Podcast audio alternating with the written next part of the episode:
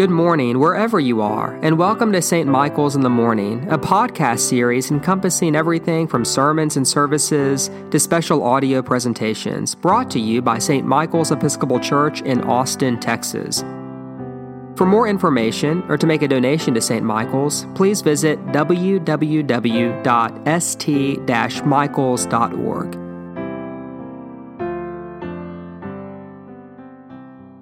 In the name of one God, Father, Son, and Holy Spirit, Amen.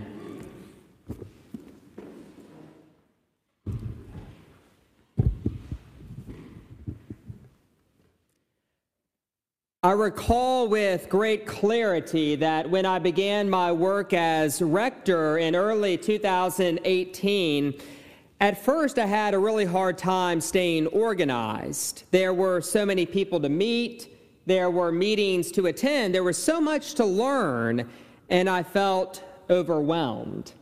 And I still remember the day that Bryn Bond, who, as you may remember, was one of our priests on staff at the time, she walked into my office and she intuited my plight.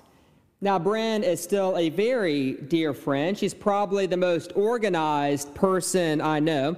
And so, whenever she saw all the clutter on my desk and the stacks of papers spread out on the floor, she looked and she gave a great wince.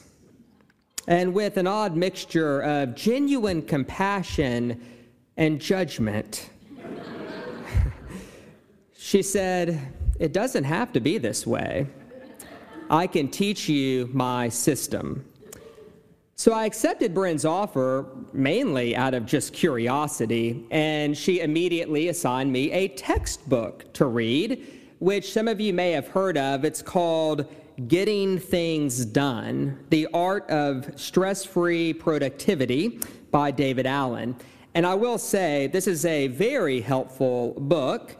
And I've enjoyed it because the goal of getting things done, which I call GDT for short, is to help us be more productive human beings so that we can clarify the outcomes that we deem meaningful in life and then feel more skilled and more empowered to make those outcomes a reality. And it is a wonderful skill to have on this earth, and that is the goal of the process to get more things done and to do so with efficiency and with confidence. Now, if you know me well, you'll know that I also love organization. In fact, we had a vestry retreat this past weekend, and this was reflected back to me very clearly in an assessment that I received.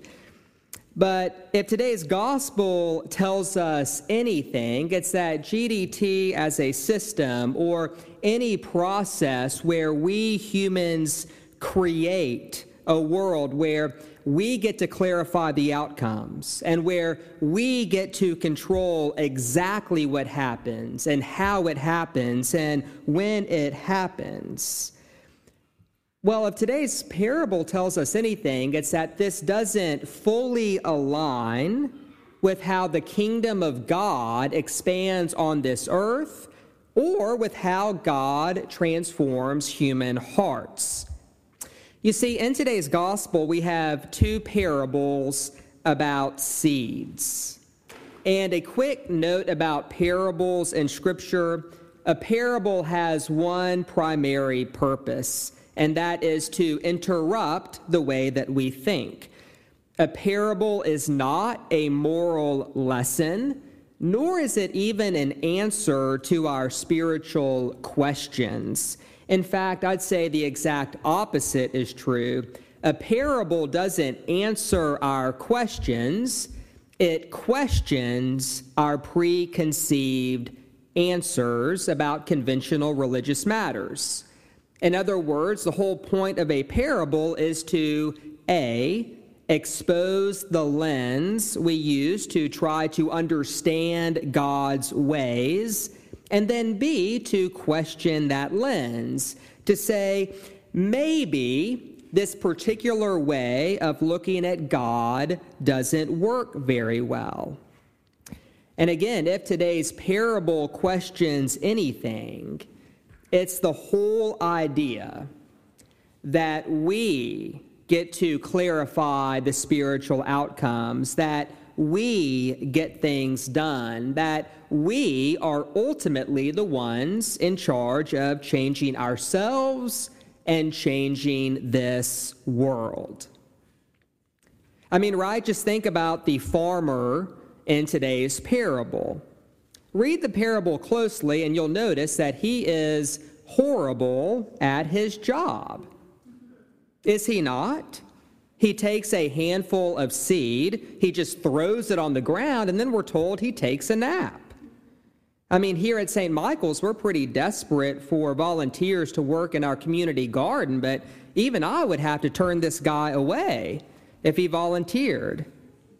And so, in offering this illustration, Jesus is actually making a pretty profound point, namely that the kingdom of God doesn't grow when human beings decide to be more productive and efficient.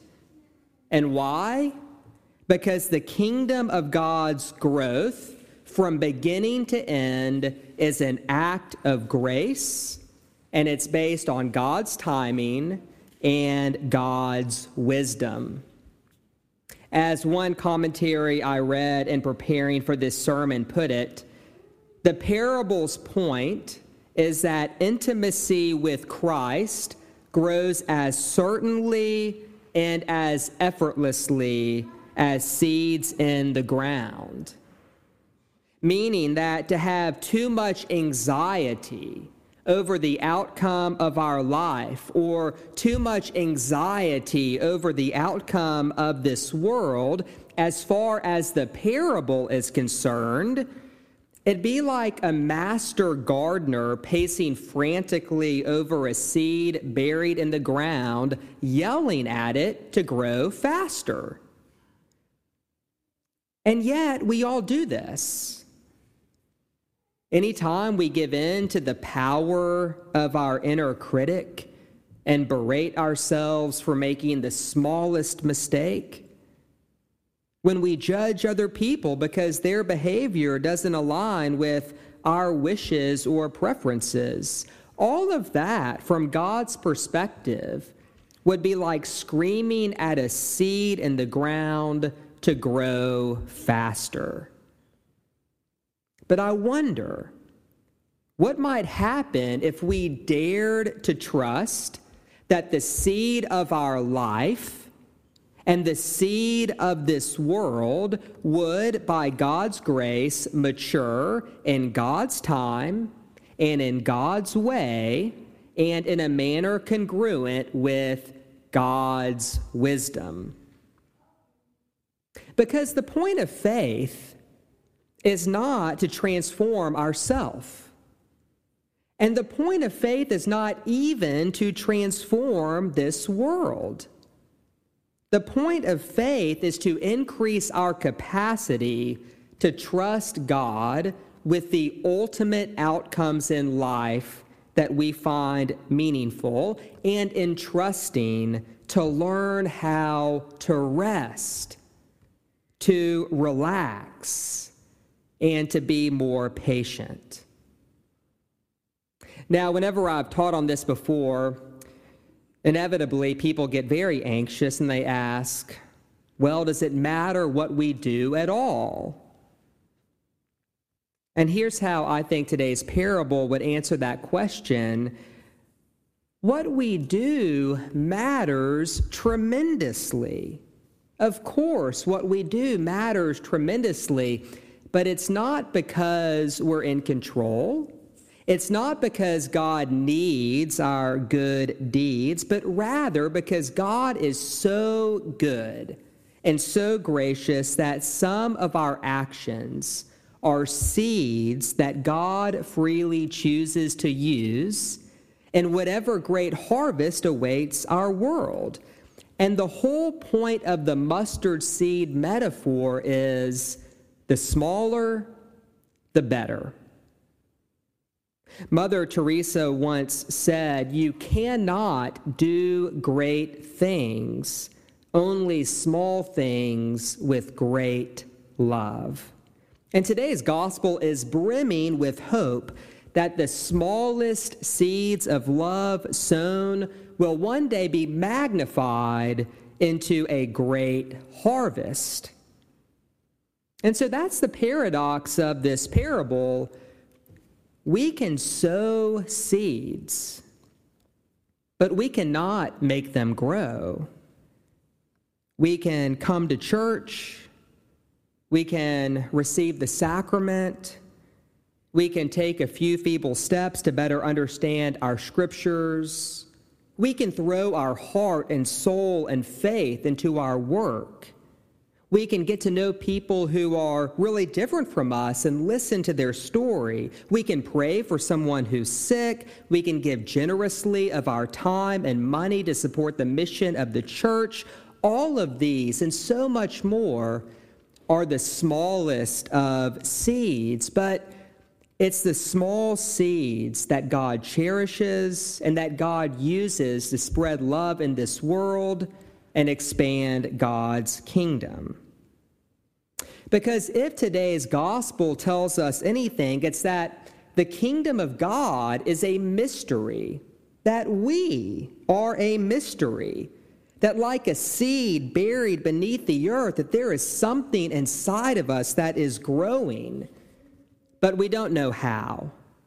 The whole process is hidden and mysterious and uncontrollable and completely incompatible with how getting things done works in our day to day lives. In today's reading from 2 Corinthians, Paul puts it like this So if anyone is in Christ, there is a new creation. And so notice, Paul does not say that we're en route to becoming a new creation, but that right now, in all of our confusion and sin and silliness and fear and inability to get things done from God, that who we are right now is a new creation because the seed of the final harvest has already been planted and is known and being watered by God. And so, if one were to dig up a plant, a mature plant, and look for its seed at the bottom, you could look for all of eternity and you would never find that original seed. The seed from which the plant came has ceased to exist as its original self it is now a new creation, and from the potential of life contained within that first seed, something new and wonderful has come into being, something infinitely more beautiful and more complex than the tiny seed that was first planted.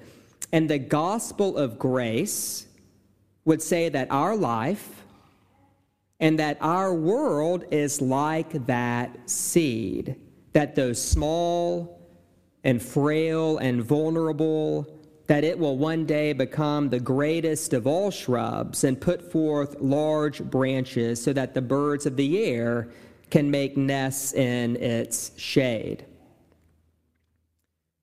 There's an old joke about a Sunday school teacher who asked the little children before sending them into the big church and why is it necessary to be quiet in church? And one little girl replied, Because all the adults are sleeping.